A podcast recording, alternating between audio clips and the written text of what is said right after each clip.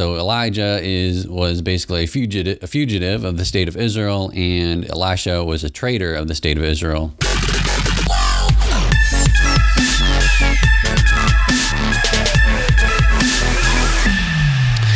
Hey, what's up, everyone? This is the Mira Scriptura podcast. Uh, welcome to another series, and this time we're going to be looking at the uh, Elijah, the Northern Elijah and Elisha narrative. There will be seven cycles, or I don't know if they're really cycles. I don't know if Elisha and Elijah are cycles, and these are like sub cycles, but there's like there's seven sections. I'm just going to call them cycles.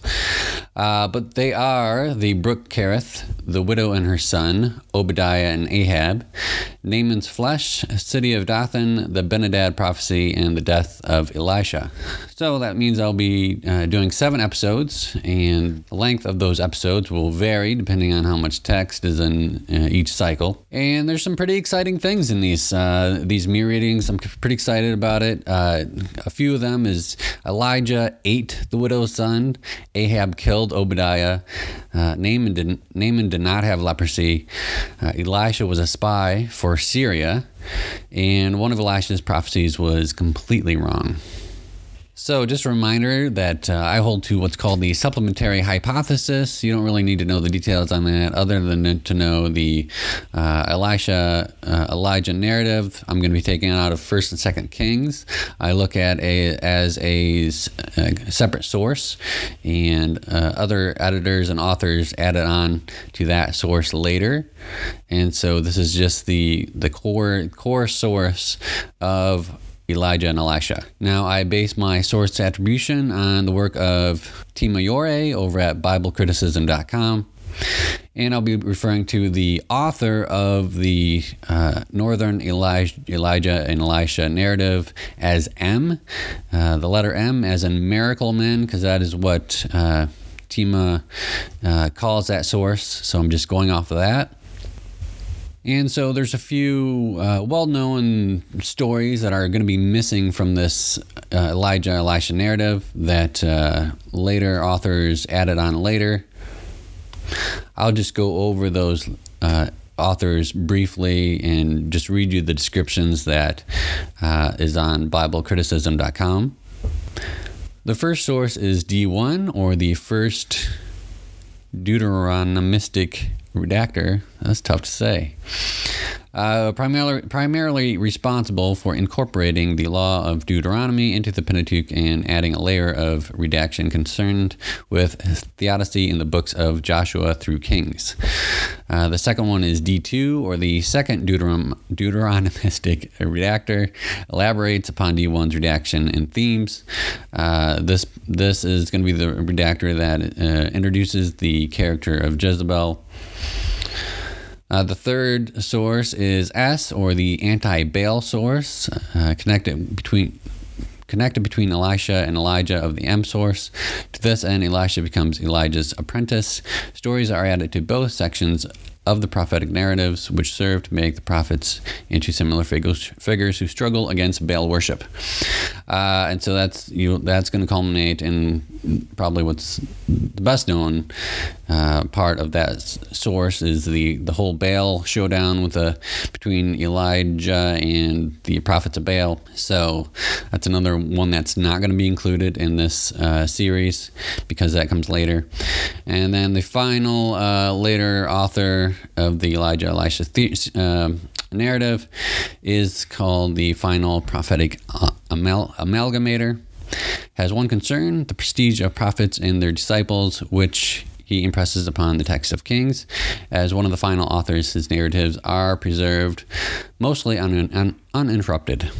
Uh, so that means the the episode with the bears eating the children will not be included in the series, uh, much to the disappointment of Twitter user Bibl- Biblical Historical Context. But maybe I'll get to that one sometime in the future. Okay, so the primary concerns of the Northern Elijah and Elisha narrative that uh, I've come to the conclusion of, yeah, I think it's all right, so I, I think the, the the situation was that there were these previously known prophets, obviously Elijah and Elisha, and so this northern Elijah and Elisha narrative is really reputation management. And so M, the author of this source, uh, he's going to try to save these two prophets from their bad reputations.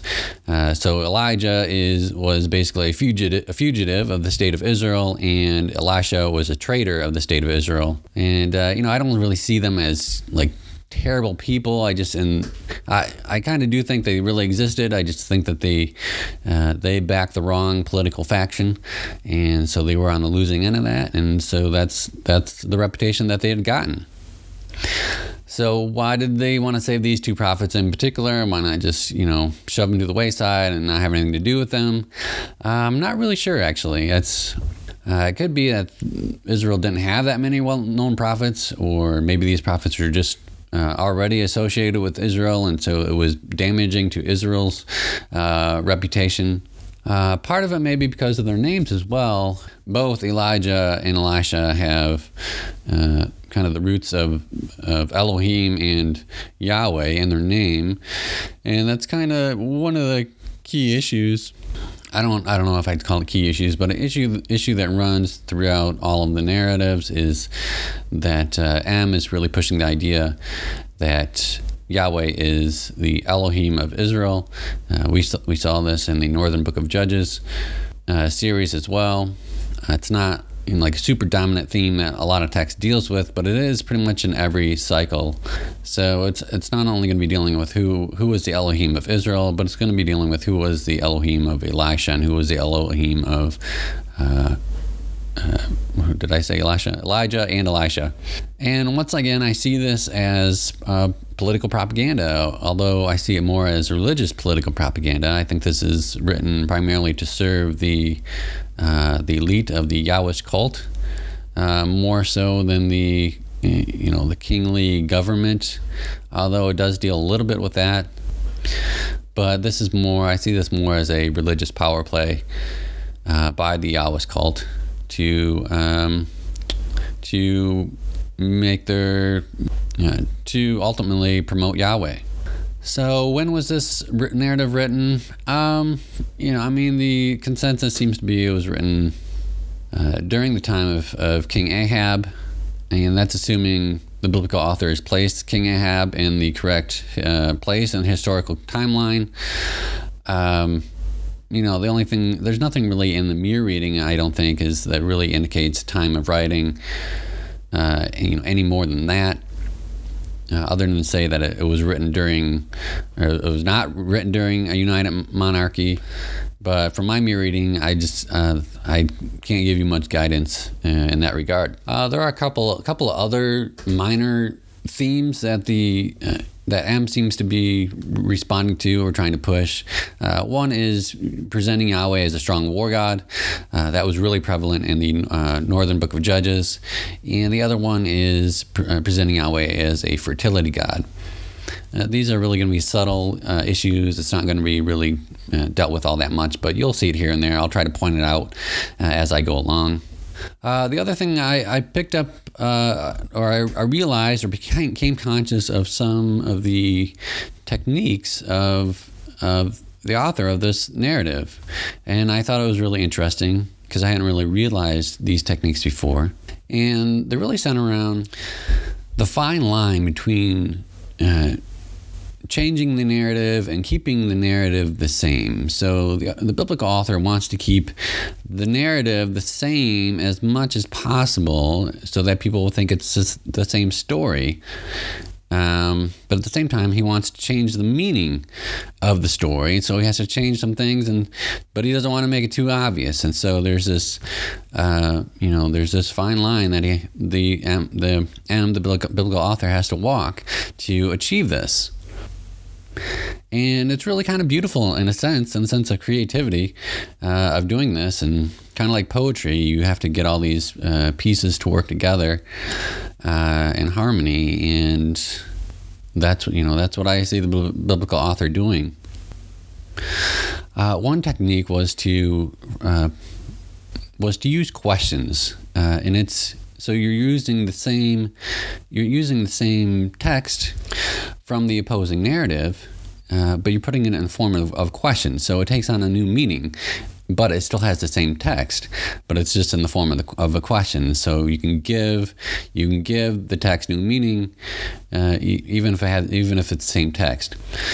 Uh, another technique was uh, what I refer to as time shifting. So, taking an event from one part of the opposing narrative and placing it in another part of the uh, chronological order in the narrative now, I think that the author would want to keep this to a minimum and to keep it from shifting too much. So, if you took an, say, you took an event from the end of the story and the opposing narrative, and you put it at the beginning of the story in the biblical narrative, people are going to realize that that's a that's a big shift. Um, and that's going to be too obvious. But if you just shift it into the next section and you kind of smooth the area in between, then it's then it's not so obvious, and you can you can change the meaning meaning by shifting events around a little bit. Uh, the third one was the use of analogies. So you could have a literal meaning, and all you have to do is put like in there, and you, you change you change the meaning of it. So with Elijah, there was uh, the the hand, the a cloud like a man's hand arising from the sea, and the opposing narrative. Uh, this may have been literal. Uh, another one was Naaman's uh, flesh returning to him like the flesh of a child. In the opposing narrative, this is uh, literally the flesh of a child. So just changing changing the text to an analogy can keep keep the same text for the most part, but change the meaning. So maybe I'll try to do a post, a blog post on the different techniques of uh, of the biblical authors and how they were able to manipulate the the original, the opposing narratives. Uh, one other thing I wanted to add: uh, sometimes. Uh, I, I saw I saw in the opposing narrative that the opposing narrative itself may have been responding to something. Uh, there was a few anomalies that weren't really working well, and I think that's why.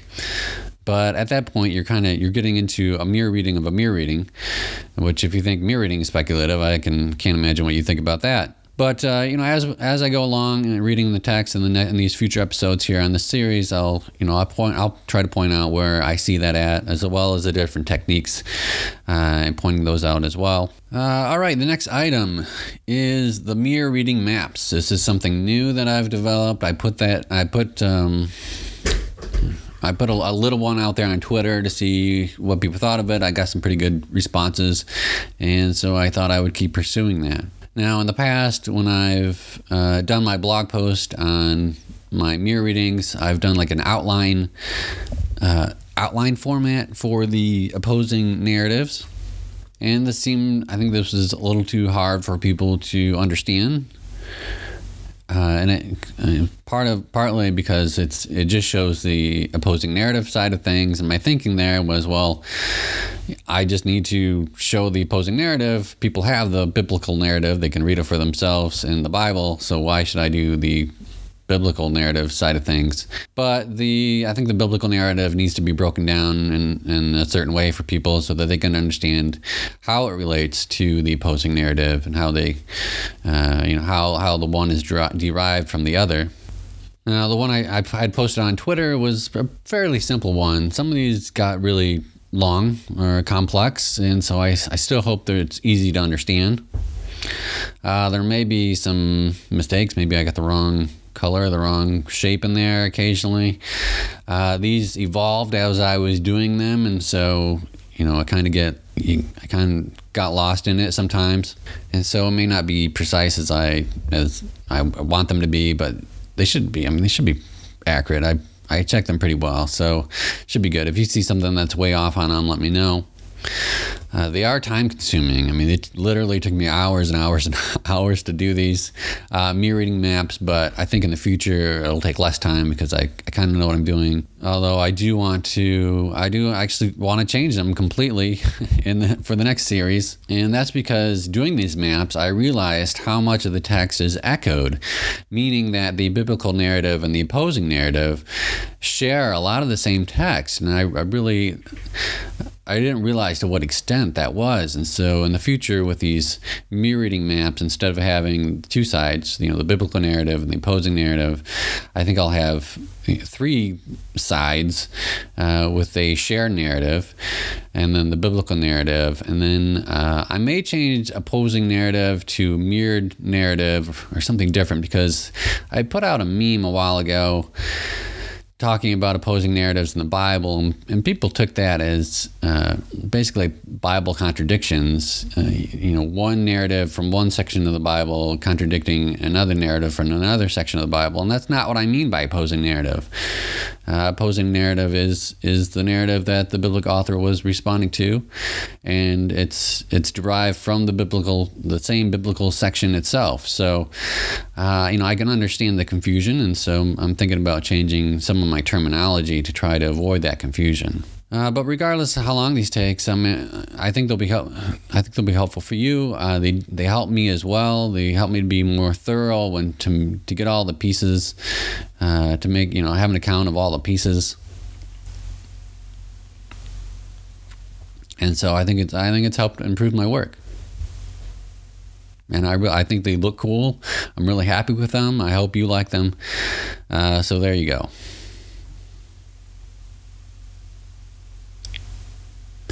Uh, give me some feedback if you ha- if you take a look at them.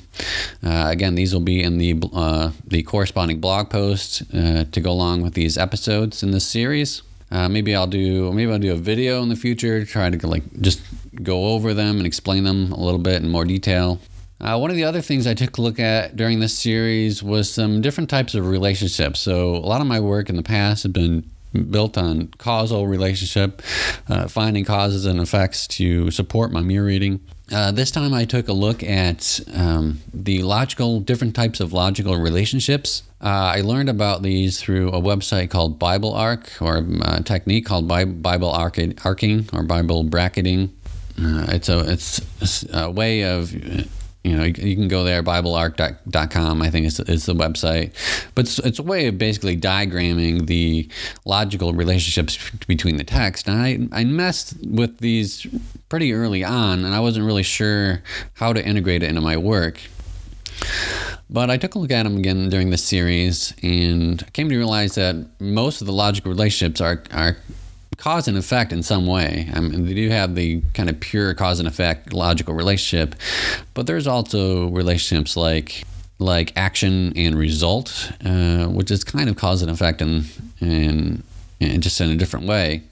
There was just a couple or so relationships that weren't cause and effect based uh, one of them was temporal, the temporal relationship, and that I think that really helped me highlight this the whole time shifting technique that I mentioned earlier. And going back to the mirror reading maps, um, you know, I don't think I don't think the causal causal chains. I don't think I needed to do the cause and effect for everything in both of the narratives. I think it really just comes into effect with uh, whatever whichever text is mirror read or is mirrored. And so on my next mirror reading maps, I may not be so concerned with that, um, which I think will make the mirror map, mirror reading maps simpler, cleaner, and more easier to understand. So some things I'll be looking at doing in the next series uh, to improve my methodology is looking at uh, how to show what's what's more speculative and what's less speculative. Speculative. Um, you know how to show Barclay's criteria, uh, who talks about frequency and variation. So, you know, if the biblical author says, or if uh, Abraham, you know, Abraham keeps referring to Isaac as as his son a hundred times during the narrative, then you can be more certain that the opposing narrative was saying that Isaac was not his son. Uh, so I'll be taking a look at that. I'll be taking a look at trying to show the quality of the cause and effect. I think uh, some causal relationships are, are, stronger than others, and really looking at you know, why that is. Uh, also, there's kind of a foundational aspect of, of the mirror reading where you have uh, you have basically uh, when I'm mirror reading, I'll have a few strong pillars where I, f- where I feel I have a lot of the a lot of evidence to mirror to mirror those, to mirror that text, and so I can use those pillars to uh, deal with the rest of the text that is more speculative or I'm not sure of, and I can kind of tie that into those pillars, and I can be more certain because I have those pillars to to to sit sit the rest of the text on if that makes sense. So I'll be trying to show that in my work in the future. I don't know if that's possible or even practical. Uh, it just may be too time consuming to quant- quantify the quality, if that makes sense.